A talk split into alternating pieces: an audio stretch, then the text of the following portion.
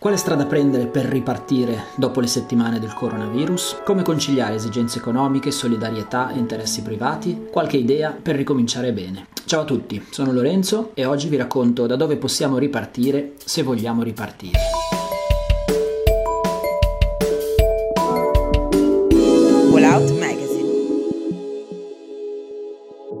Nell'autunno del 2013 mi hanno invitato alla presentazione alla stampa di un nuovo locale che avrebbe aperto di lì a poco in piazza Campetto. Il locale si chiamava Le Rouge e allora, nelle pagine di Genova 24, l'avevo raccontato così.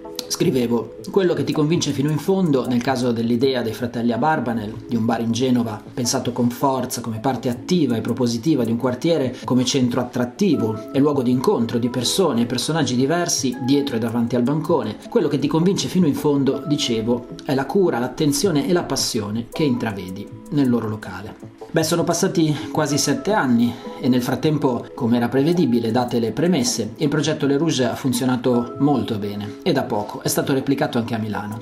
Oggi però abbiamo alle spalle delle settimane che hanno reso l'attività di recensire o anche solo raccontare ristoranti qualcosa di gradevolmente irrilevante. E infatti non è di questo che vorrei dire qui nel mezzo della burrasca di queste settimane, infatti, un loro post su Facebook dei ragazzi di Le Rouge si è guadagnato un piccolo angolo di luce tra le migliaia di richiami all'ordine, di inviti alla preghiera e di consigli di esperti di vario calibro. Beh, questo post diceva tre cose. Primo, vorremmo non fermarci e trovare un modo utile di continuare a fare il nostro lavoro. Secondo, vorremmo fare tutto questo, prima di tutto, cercando di aiutare quelle categorie di persone che ora sono più utili per tutti noi, medici, infermieri, eccetera. Terzo, chiunque ci voglia aiutare può farlo aiutandoci a fare meglio queste prime due cose. Fine.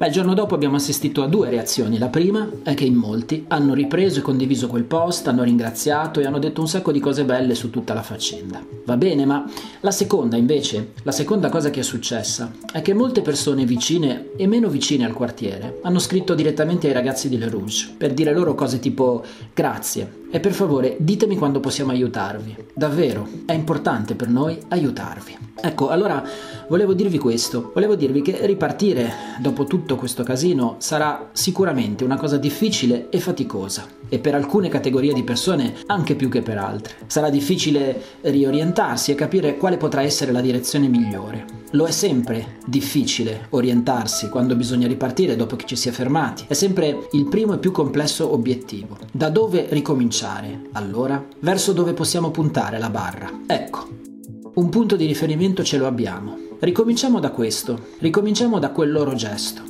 Io poi l'ho incrociato in quel post di Le Rouge, ma è chiaro che ce ne sono stati molti altri in giro, ce ne sono ancora molti altri. Ma ricominciamo dalle tre mosse custodite dentro quell'idea.